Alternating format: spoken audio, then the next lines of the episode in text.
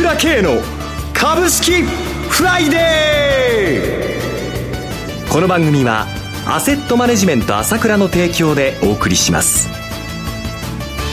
皆さんおはようございます。進行役の浜田節子です。朝倉慶の株式フライデー今日も張り切ってまいりましょう。番組パーソナリティは、アセットマネジメント朝倉代表取締役で、経済アナリストの朝倉圭さんです。朝倉さん、おはようございます。おはようございます。よろしくお願いいたします。ますそして本日は個別銘柄スペシャルです。アセットマネジメント朝倉、西野忠さんをお迎えしてお送りします。西野さん、おはようございます。おはようございます。よろしくお願いいたします。よろしくお願いします。さて、今週、朝倉さん、マーケットどうご覧になってらっしゃいますか？そうですね。まあ、あの、先週の放送でね、はい、あの、ちょっとアメリカ、急速にインフレ懸念が出てきたよということをお話ししたんですけれども、え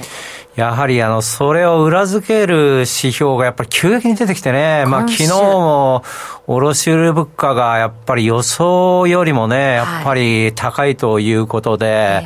ぱりこのインフレ収まらないっていう傾向がね、急速にこういうことになってきたということで、少しやっぱりアメリカ株、陰りが出てきているというところですよね。はいえー、一方の日本株はもう2万7500円にあいつ変わっちゃってて、まあ今日もまた同じ動きなんだと思いますけれども、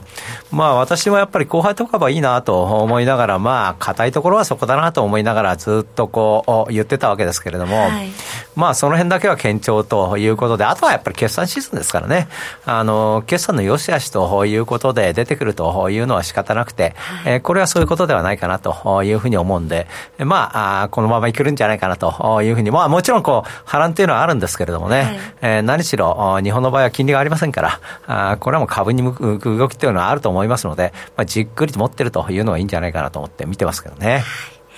えさて、朝倉さん、アセットマネジメント朝倉のホームページからウェルスナビの講座を開設いただくと、お得な特典が受けられると伺っています。そうですね。あの、先ほど言ったようにね、あの、私も銘柄書いてますし、ここにいる西野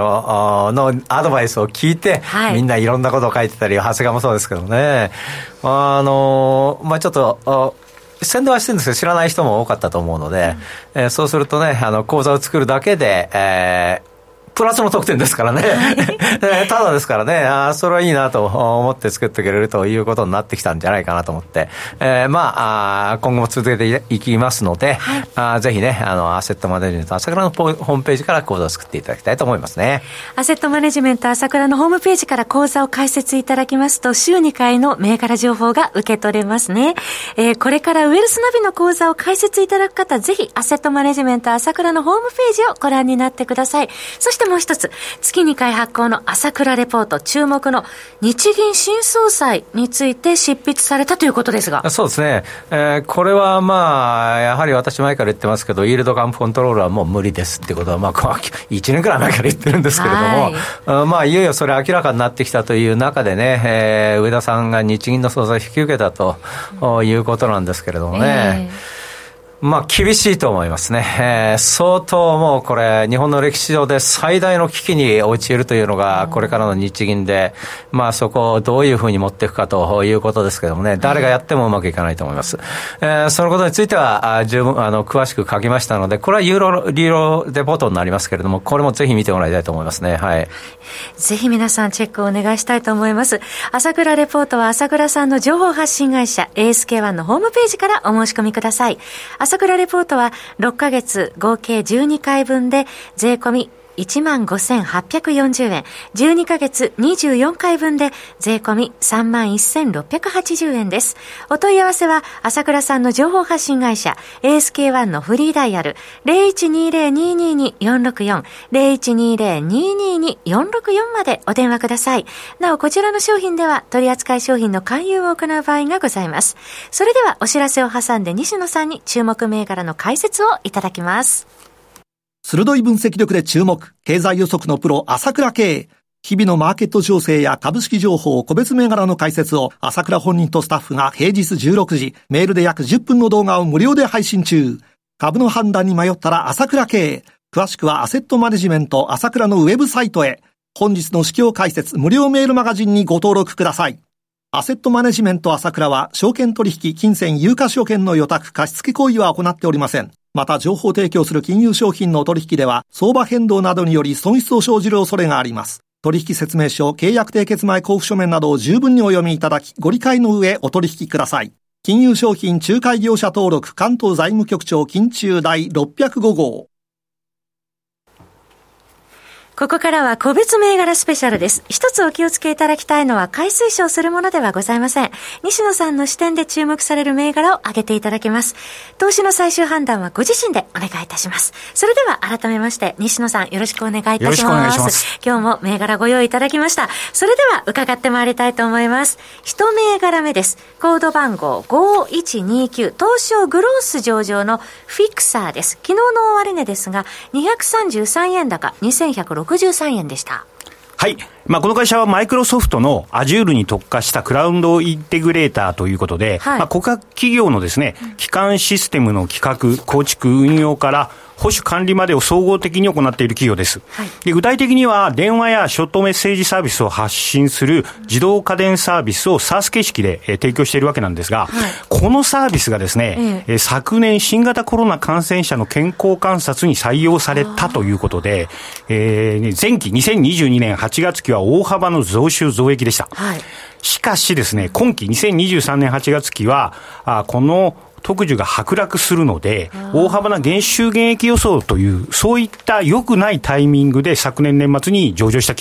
上場してきたんですね。えー、ただ、まあ、それを織り込んで、まあ、低めな公募価格設定で、まあ、スタートしていますので、えー、えー、日本におけるマイクロソフトの Azure のトップパートナーということもありますので、今後についてはですね、えー、再度、業績の拡大路線に入っていくのではないかということで注目しています。はい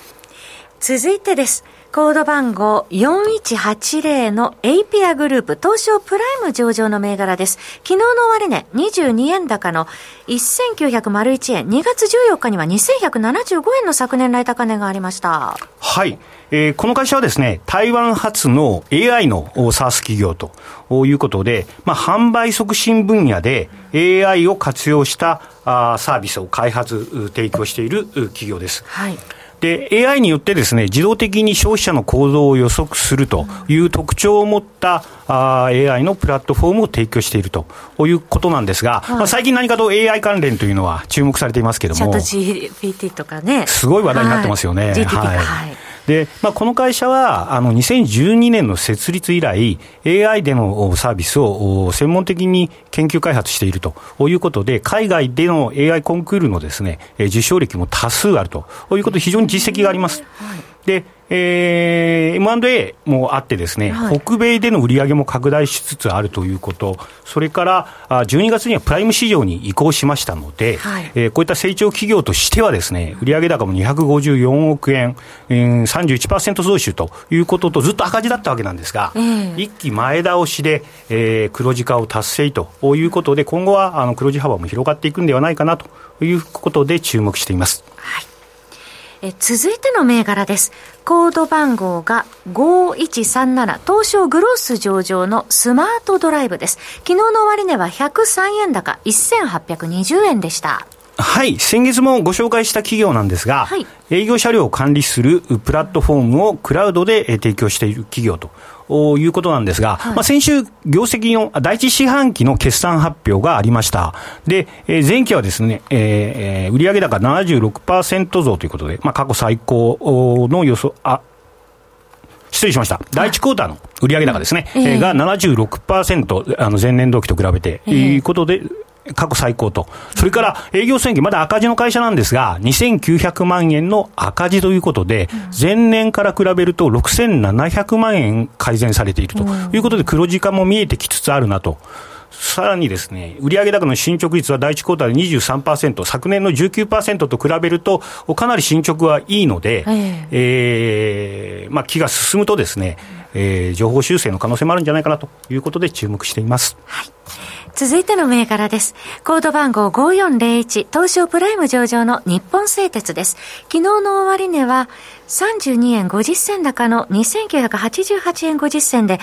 え昨日3000飛び9円3000円台回復しておりました。そうですね。えー、えー、あの、この会社も決算発表が終わりまして、えー、2期連続の最高益とということで、まあ、増配も確定しました。はい、あ同業の JFE ホールディングスとかでですね、えー、対照的な高決算ということで、株価の動きも対照的になっていると思います。はい、で、まあ世界的にですね経済、それからまあ産業がコロナから離れて回復していくだろうという大きな流れ、それから先ほど朝倉も言ってましたけれども、バリュー株、それから配当利回りも高いとい。うことで、ですね、えー、注目できるのではないかなということで、先週から引き続いての、紹介となっています5年ぶりの3000台乗せですね。そうですね、さすがにちょっと大台回復したんで、えー、えー、一休みするかもしれませんが、中長期的にも、うん、面白いなというふうに思っていますそして配当利回り高いということですね。高いですね。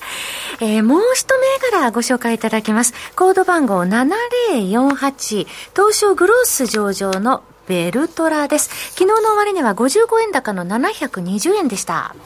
はい、えー、この会社は旅行予約サイトの運営ということで、国内外の現地体験型のオプショナルツアー専門のオンライン予約サイト、ベルトラを運営しています。はい、で、えー、このサイトはですね、日本語のほか、英語、中国語、韓国語の4言語に対応しているということで、韓国語サイトについては、まあ、現地の IT 企業とフランチャイズ契約を結んでます。はい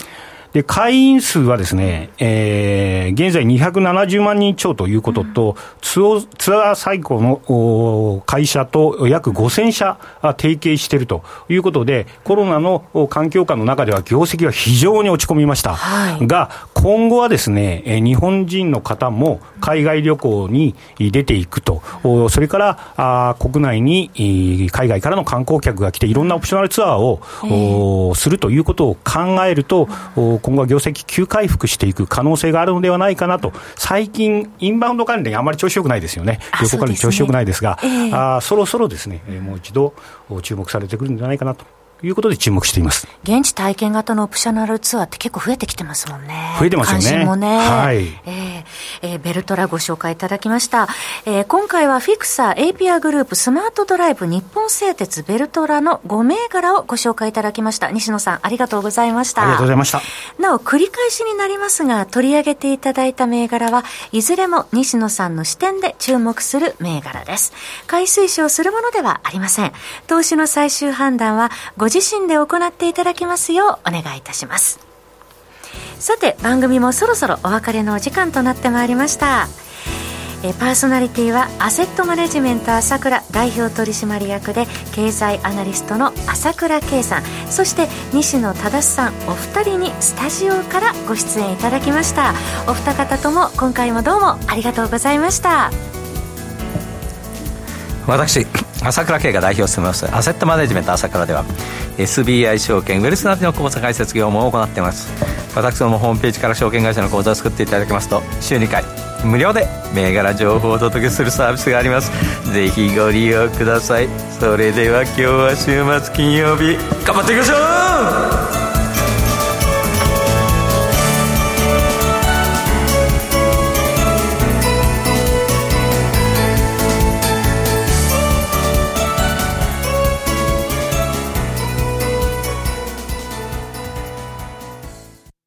この番組はアセットマネジメント朝倉の提供でお送りしました。最終的な投資判断は皆様ご自身でなさってください。